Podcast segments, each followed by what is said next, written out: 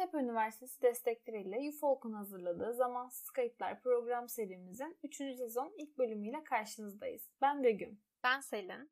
Bu bölümde eski panayır ve festivallerin bir kısmından bahsedeceğiz sizlere.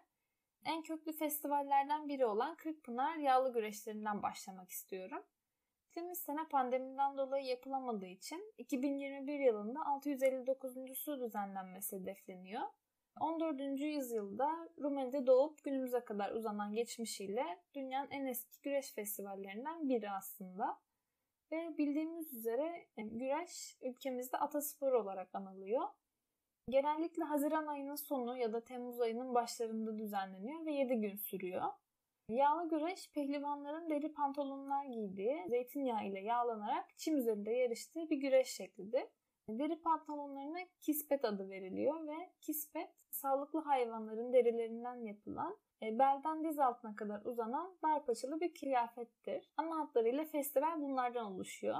Peki böyle köklü bir festival nasıl ortaya çıktı? Ben biraz bundan bahsedeyim. Dediğim gibi Rumeli'de başladığı söyleniyor aslında bir efsanede. Fakat bununla ilgili farklı bir efsane de var.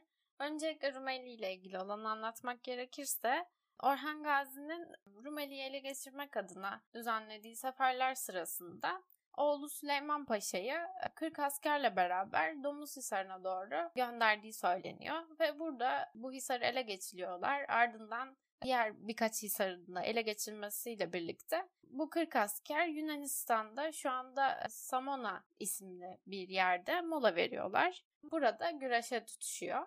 Saatlerce sürüyor bu güreşler. Bu saatlerin ardından iki kişinin bir türlü birbirini yenemediği söyleniyor.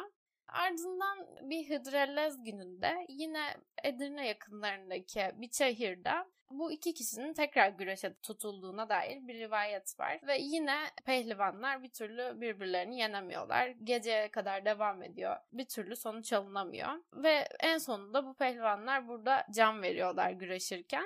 Arkadaşları da can verdikleri ağacın altına onları gömerek oradan ayrılıyorlar. Daha sonra da burası halk tarafından Kırkpınar olarak adlandırılıyor ve orada yatanların anısına burada bir tekke kuruluyor ve her sene güreş yapılması bir gelenek haline geliyor. Bir başka rivayete göre ise Sarı Saltuk isimli aynı zamanda da pehlivan olan kişi Bizans'ın ve Bulgarların içinde bulunduğu bir karmaşadan yararlanarak Edirne'yi Bulgarlardan aldığı rivayet var.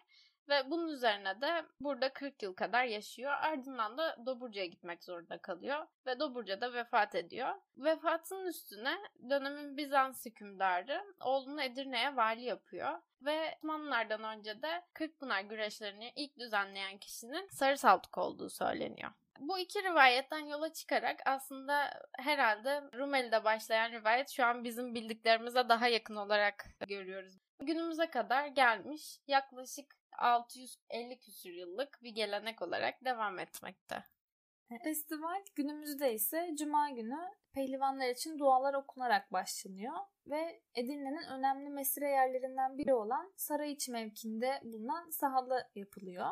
Kazanan pehlivan baş pehlivan unvanını alıyor ve prestijli bir ödül olan altın kemeri bir yıl süreyle kazanmış oluyor. 3 yıl arka arkaya baş pehlivan olan güreşçi ise altın kemerin sürekli olarak sahibi oluyor aslında.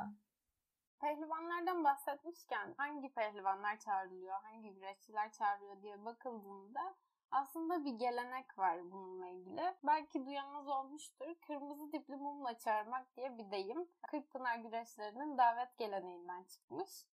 Kırmızı dipli mum bir davet simgesi. Kitle iletişim araçlarının yaygın olmadığı o dönemlerde Kırkpınar ağası tarafından Mart ayından itibaren bütün köylere ve pehlivanlara gönderiliyormuş ve Kırkpınar güreşlerine davet ediliyormuş bu şekilde. Bugün yapılan güreşlerde de aynı geleneksel yöntem sürdürülmesi adına devam ettiriliyor.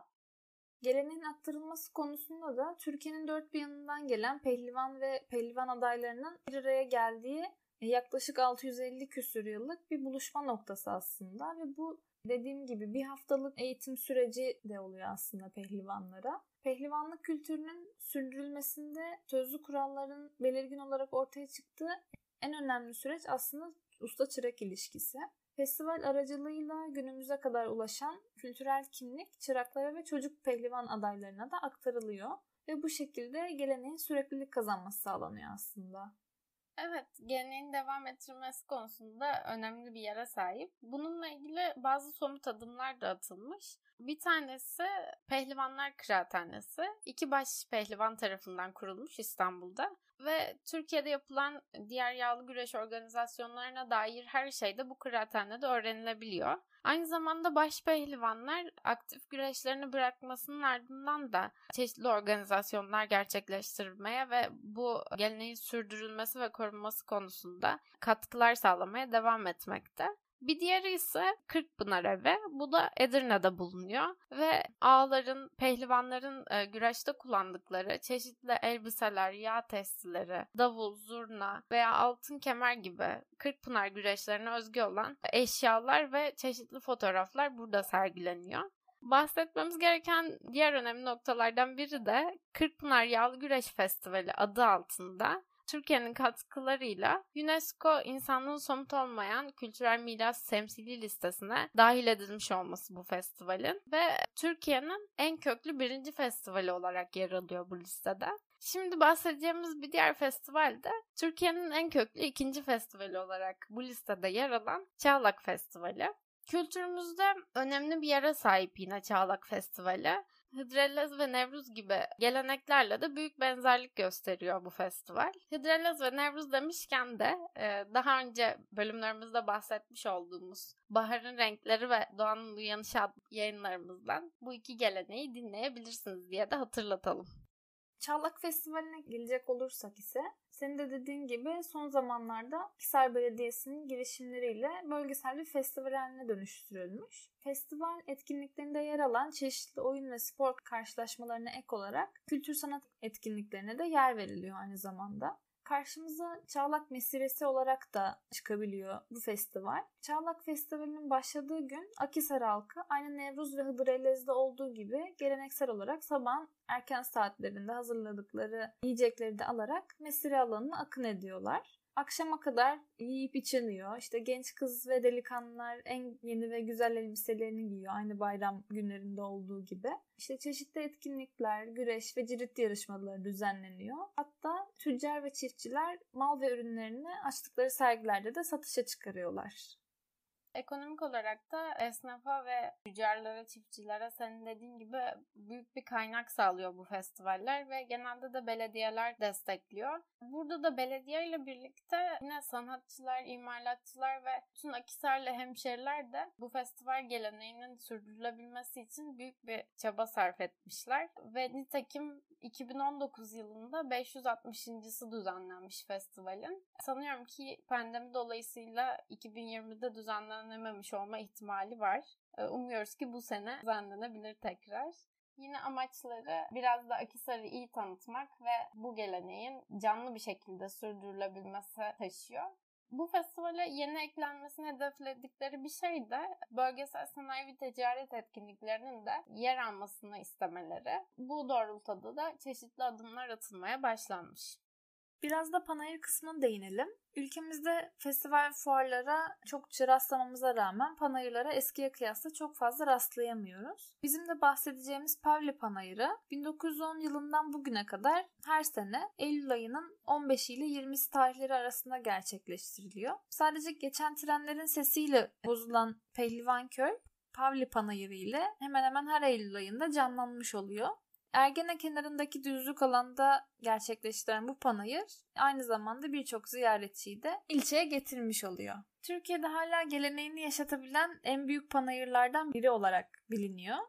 Her panayır ve festivalde olduğu gibi kurulan tezgahlarda yiyecek, içecek, kıyafet, süs, aklınıza ne gelebiliyorsa satılıyor. Panayır sürecinde orada kurulan Luna Park alanı ise Roman eğlence kültürünün görülebileceği bir ortam sağlamış oluyor. Evet, dediğim gibi Pehlivanköy'de düzenleniyor bu panayır. Hatta bazı kaynaklarda Pehlivanköy Panayırı ismiyle de geçebiliyor internette. Ancak genellikle yörenin halkı Pavli ismini tercih etmiş. Pavli ismi de geçmişte bu bölgede çoğunlukla göçmen pomakların yaşıyor olmasından kaynaklı. Bu festivali devam ettiren ve aslında düzenleyen ilk olarak pomaklar ve bunlarla beraber de müzikleri ve renkli kıyafetleriyle romanlar. Aslında Pavli isminden önce Pehlivanköy sonbahar hayvan ve emtia panayırı olarak adlandırılmış bu panayır. O zaman İnsanlar burada hayvanlarını sergilemişler ve güzelliklerini yarıştırmışlar ve hayvan kortejleri yaparak hayvanlara yürütmüşler. Günümüzde ise panayır sembolik olarak bir hayvan satışı yapılmasıyla başlanıyor. Bölgenin önde gelen isimleri bir hayvan satın alıyor ve eğlenceyi başlatmış oluyor aslında. Panayır alanının bir kısmında ise hala hayvan ticaretleri yapılıyor. İşin ticaret kısmının yanında aynı zamanda tezgahlarda satılan yemekler de mevcut. Bu yemekler hem yörenin yemeklerini içeriyor hem de bu bölgenin etrafındaki lezzetleri de içeriyor. Bunlar arasında basma helvası, Osmanlı macunları, çeşitli şekerlemeler yer alıyor. Ve bunlarla beraber de Keşan, Tekirdağ ve Hayranbolu köfteleri gibi çeşitli köfte çeşitleri de opsiyonlar arasında. İşin yemek faslı geçtikten sonra panayır biraz da romanların eline kalıyor ve gırnata, keman, davul, zurna sesleri yükselmeye başlıyor. Balkan ve Trakya ezgileriyle beraber romanlar insanları coşturmaya başlıyorlar. Eskiden insanlar ise Pehlivanköy panayırında yapacağı alışverişlerde ve eğlencelerde harcamak için para biriktiriyorlarmış. O zamanlar panayır bir eğlence merkezi olduğu kadar da aynı zamanda bir ticaret merkezi haline de geliyormuş. Ancak bugün büyük oranda eğlenceye dayanan bir organizasyon olmuş oldu aslında. Evet, aslında panayırlarda biraz daha ticaretin üstün olduğunu görebiliyoruz festivallere kıyasla. Bugün biraz eski köklü festivallerden bahsetmek istedik. Bunlardan en önemlileri tarihi Kırkpınar Güreşleri ve Çağlak Festivali'ydi. Ve neredeyse 100 yıldan fazladır süre gelen Pavli Panayırı'nı anlattık. Bir sonraki bölümümüzde mutlaka takipte kalın. Günümüzdeki festivalleri bahsediyor olacak arkadaşlarımız. Bugün Begüm'le beraberdik. Bizi dinlediğiniz için teşekkürler. Görüşmek üzere. Hoşça kalın.